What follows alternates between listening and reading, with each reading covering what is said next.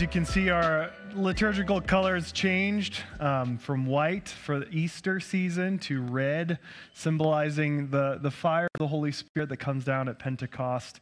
I was going to wear my red stole this morning, but I forgot it.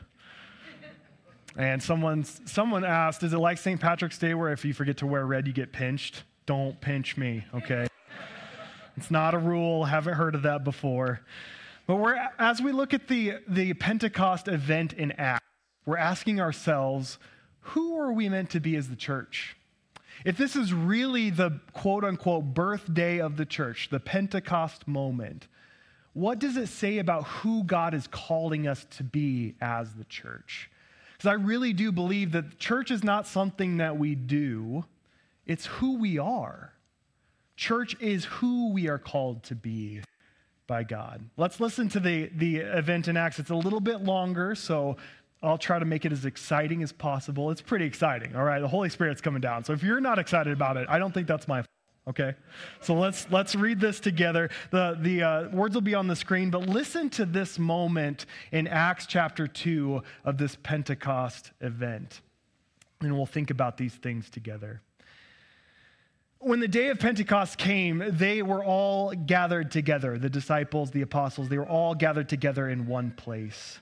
And suddenly, a sound like the blowing of a violent wind came from heaven and filled the whole house where they were sitting. They saw what seemed to be tongues of fire that separated and came down to rest on each of them. All of them were filled with the Holy Spirit and began to speak to other in other tongues as the Spirit enabled them to do. Now they were staying in Jerusalem and God fearing Jews from every single nation under heaven.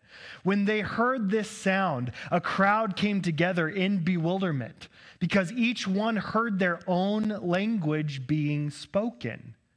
Utterly amazed, they asked, Aren't all these who are speaking Galileans? Then how is it that each of us hears them in our own native language? Parthians, Medes, Elamites, residents of Mesopotamia, Judah and Cappadocia, Pontus and Asia, Phrygia, and I don't know how to pronounce that next one. I've always stumbled with that one, so I'll leave it to your imaginations.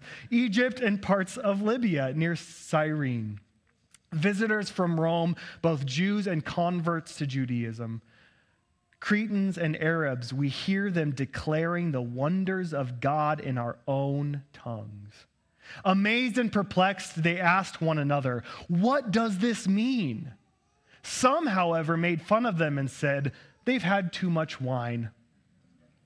Let's pause right there because we know we all get better at other languages when we've had a few glasses of wine. All right, let's continue. Then Peter stood up with the eleven and raised his voice and addressed the crowd. Fellow Jews, and all of you who live in Jerusalem, let me explain this to you. Listen carefully to what I say. These people are not drunk as you suppose. It's only nine in the morning. No, this is what was spoken by the prophet Joel and this is powerful. This is so powerful. In the last days, God says, I will pour out my spirit on all people. Your sons and your daughters will prophesy. Your young men will see visions. Your old men will dream dreams. Even on my servants, both men and women, I will pour out my spirit in those days, and they will prophesy. I will show wonders in the heavens above and signs on the earth below blood and fire and billows of smoke. And the sun will be turned to darkness and the moon to blood before the coming of the great and glorious day of the Lord. And everyone who calls on the name of the Lord will be saved. The written word of the Lord. Thanks be to God. Pentecost, like I said, really has deep, significant meaning for me. I, think because being raised in the tradition that I was, I wasn't really familiar with Pentecost in the church. But as I got more curious about it in my adult life, this Sunday of Pentecost became deeply meaningful to me. And, what I've discovered about Pentecost has resonated with me deeply, especially in how it is seen as the birth of the church and what it means for us to be the church as Christians today. Let's start, and I'm going to get just a little nerdy with words in this sermon, so just to prepare you a little bit. Let's start with that name, Pentecost. What does that mean, the word Pentecost? Well, as with all of Scripture, understanding the Jewish context behind it is always so important. And the Festival of Weeks, or Shavuot, occurs seven weeks after Passover in the Jewish tradition. And it then begins on the 50th day after Passover. And the Greek word for 50th is Pentecost or Pentecost, which is why it's called that today. It's 50 days after Passover. And Pentecost is one of the great three festivals that many Jewish people would make pilgrimages to Jerusalem for. To, to come and commemorate and celebrate in the temple, and the other two being Passover and the Feast of Booths or Tabernacles. And this is why in our passage we just read, we see so many people from all over the world descending onto Jerusalem to celebrate the day of Pentecost. So, Pentecost then is a holy festival in the Jewish tradition. It's a festival that celebrates harvest time, where families would bring the first fruits of their crops in anticipation for God blessing the remainder of the harvest season. And this makes Pentecost already very symbolically rich for us because we are imagining a bountiful harvest, an event that is blessed by God. But what's being blessed at this Pentecost is not produce, but human beings by the very Spirit of God. Another layer to this Pentecost event is what in the Jewish mindset is connecting to Torah. You see, on, on Mount Sinai, God gave Moses Torah. But in the Jewish religion, there's two components to Torah. There's one that's written, and we are all familiar with that, right? We've all seen the movie. The written part is written on what? Two tablets, right? Two tablet. No, I'm just, I won't make that joke. Two stone tablets, right? That came down from the Mount Sinai. God wrote God's law on those tablets. So that is the beginning of the written Torah. But God also gave an oral Torah that was passed down from generation to generation to generation. And you had to learn both embodiments of the Torah, both the written and the oral. But the oral could only be learned from a teacher, most likely a Levite, because the Levites were the keeper of the oral Torah. But what's so important about this context in Acts is that the Jewish community would soon be reckoning with what it meant to pass down the Torah because so much of the written Torah would be destroyed in the temple in 70 AD by the Romans. So the Holy Spirit coming and breaking down that barrier so that all languages could hear the word of God is such a significant moment. This also connects to how the Holy Spirit arrives through fire. If you notice that, it was kind of, when I read through it the first time, it's kind of scary language, right? Through fire and violent wind and billows of smoke and, and great, great earthquake kind of noises. Well, what, what bells kind of go off in your mind when you hear those things? What happened in the Old Testament when they received the Torah, right? We saw fire. Where? A talking bush. God's used the, the, the, the bush that was on fire to bring this voice of God to Moses. And so, where God spoke through a burning bush, God would now speak through people who are lit on fire by God's presence. Where God had been present on a mountain, God would now be present among the people. Where God had written on stone, God would now write God's word on human hearts. Powerful. This imagery not only points to the past, but towards, towards the future when all of history will be culminated in God, most often called in the Bible the great day of the Lord, as Peter says. As Peter points to in referencing the prophet Joel, fire, smoke, and loud noises would also accompany that great day of the Lord, which culminates in the last days. Thus, this Pentecost in Acts would be the first Pentecost celebrating the harvest of the last days. It marked the beginning of the final era before God would culminate all history and humanity together. So, Pentecost really shows us that the church was born to reflect what heaven is and will be when it covers all of creation when Christ returns. Peter says this, this line that you hear often in Christian circles the last days. Are we in the last days? Has the last days happened already? When will the last days happen? When will the last days come? You've heard that phrase before, right? Last days. Um, this overly unhelpful book, the Left Behind series, made a lot of money on asking that question when are the last days, right? Well, in church history, it's actually really simple. The last days are between Christ's ascension into heaven and his second coming. Has anyone seen Jesus lately in the flesh? Probably hasn't come back yet, right? So we have been in the last days for the last 2,000 plus years, right? So we are technically in the end times.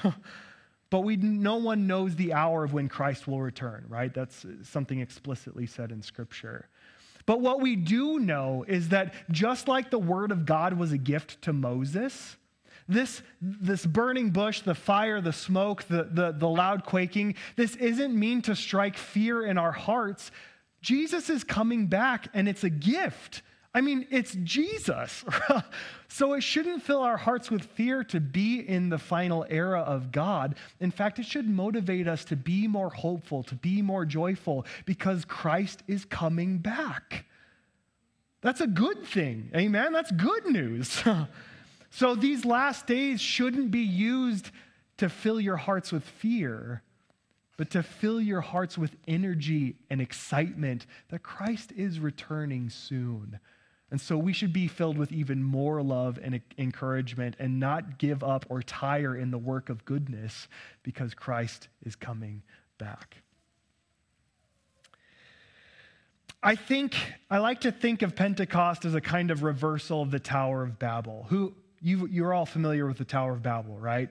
These people gather around and build this ex- extraordinarily long and tall skyscraper to try to reach God, to contain God for themselves. And we also see language in that story. What happens? All their languages gets confused and they get sent out into chaos, right? Well, in this moment, we see patient disciples waiting in the upper room for the Holy Spirit. And they come and God gives them power, God's power among them to unify their language. And everyone hears their native tongue being spoken. And unity is brought rather than disunity. So, all this context that I've, I've told you about and bored you with this morning, I am going somewhere with it. The symbolism of this moment for me helps get at the heart of the matter for us today. If Pentecost is the birth of the church, who are we as the church supposed to be in these last days? It's important to note here that the Greek word that we derive church from is ekklesia which literally means called out ones. Ek out, the root, those two Greek roots there, kaleo, call. Ekklesia means called out one. It's used in the Greek Old Testament as well to describe what Israel's call was to be a called out people to be a light to the world. So, just as God called Israel to be a collective, a unified body that would be a light to the world, we as the church are meant to ask ourselves what is our call as the collective body of Christ, the church? I think Pentecost gives us a radical answer to that question. We find that answer in how the Holy Spirit is poured out. Joel and Peter both mention how the Holy Spirit is given and to who it is given. And Peter, quoting Joel, says that God says, I will pour out my spirit on all people. And friends, I believe that all means all. God says, I will pour out my spirit on all people. And God does really then, in the next following words, drive home that God means all people. We see the Holy Spirit breaking down every barrier that we human beings typically use to separate each other and discriminate and devalue other people.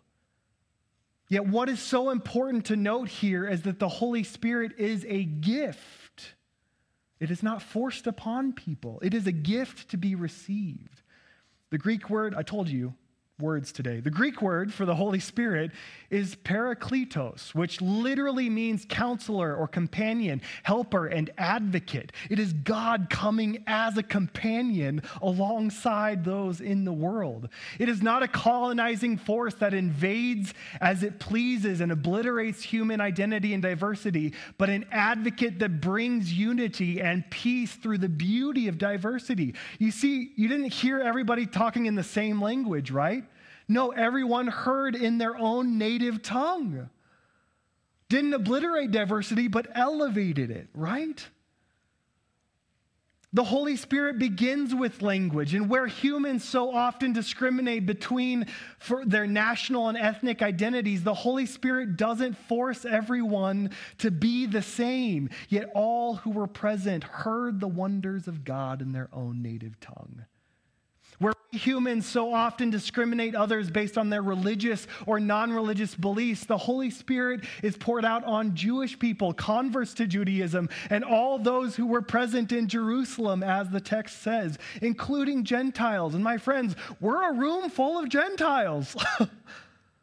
Non Jewish people are considered Gentiles, right? So the Holy Spirit is a gift to us as well. Hallelujah. We are, we, where we humans so often resort to patriarchy and sexism and gender discrimination, we see the Holy Spirit not discriminating, but being poured out on both our sons and daughters. We need an amen for that one.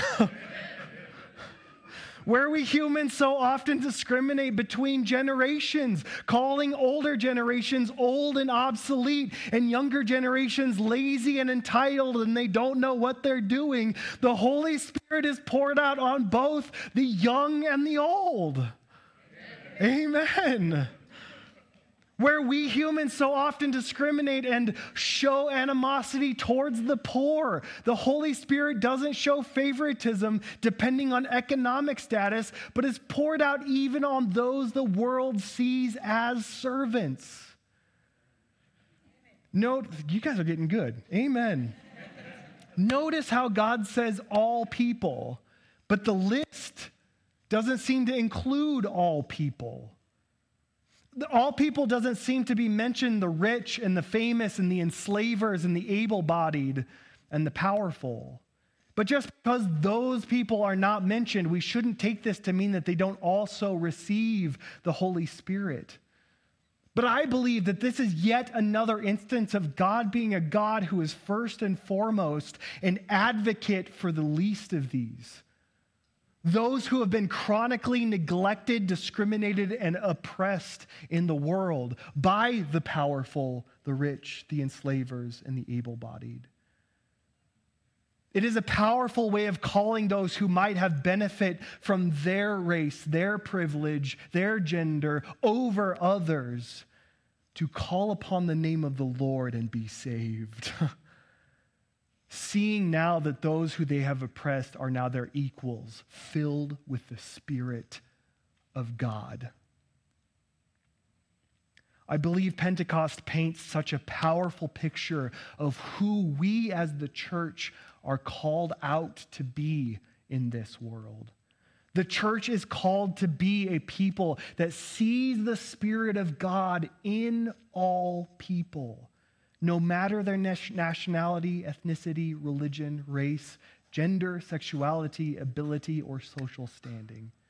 The church is called to be a people who looks for the Spirit of God in all people, not because we see ourselves as the only ones who have exclusive right to God's Spirit, but because God has chosen to pour out the Holy Spirit on all people.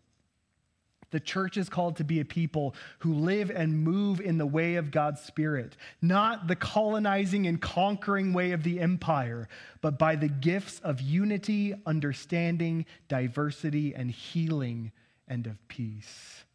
My friends, I believe the church is called to be a people who are advocates and companions like the Holy Spirit to the least of these, the lowly, the marginalized, the poor, and speaking the truth of God's radical reconciling work to the broken and corrupt powers of this world. Imagine if the church fully embraced this Pentecost vision of who we are meant to be in the world today. Can you imagine that? Here's just a few action steps to maybe ponder on this reality of Pentecost for who we are called to be as a church. Where do you see the Spirit at work like this today? Read Acts 2 1 through 21, and maybe even devote it to a bit of your memory and say, This is what the Spirit of God looks like being moved in the world today, where our sons and daughters are both prophesying where we are seeing those things elevated, where languages are being heard, not used to separate, but used to bring about peace. Where do you see the Spirit at work like this today? And maybe throughout the, the week, ask how can you participate with that work? And you don't have to take on all the work of Acts 2. That's a big, that's a that's a call for the whole church, right? But what ways can you in your life participate with that work of the Holy Spirit? Finding those places of unity where there is brokenness. Finding those places of, of inclusion where you only see walls separating people. How can you participate in that work of the Holy Spirit? And, and lastly, what ways can we be the church God calls us to be together?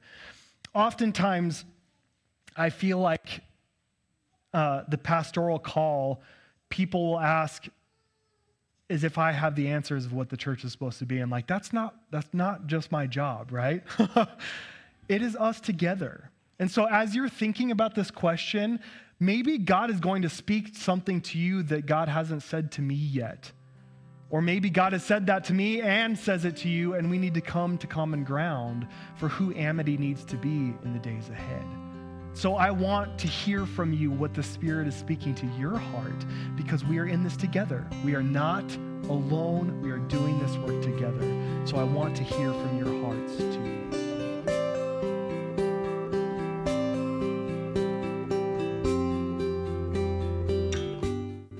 Thank you so much for listening. If you'd like to, we'd very much appreciate it if you would subscribe to this podcast as well as rate and review it. Also, if you'd like to connect with us, you can email us at amity.campus at boisefumc.org. That email will be in the show notes. Finally, as a smaller congregation, our budget is pretty tight. If you'd like to help out and donate to us, there is a link to do so in the show notes. Of course, no pressure, only if you're feeling called to give. But more income does mean possibly more content and better quality of content, as well as supporting our current ministries and those we'd like to expand on. Thank you. I hope you have a wonderful rest of the day.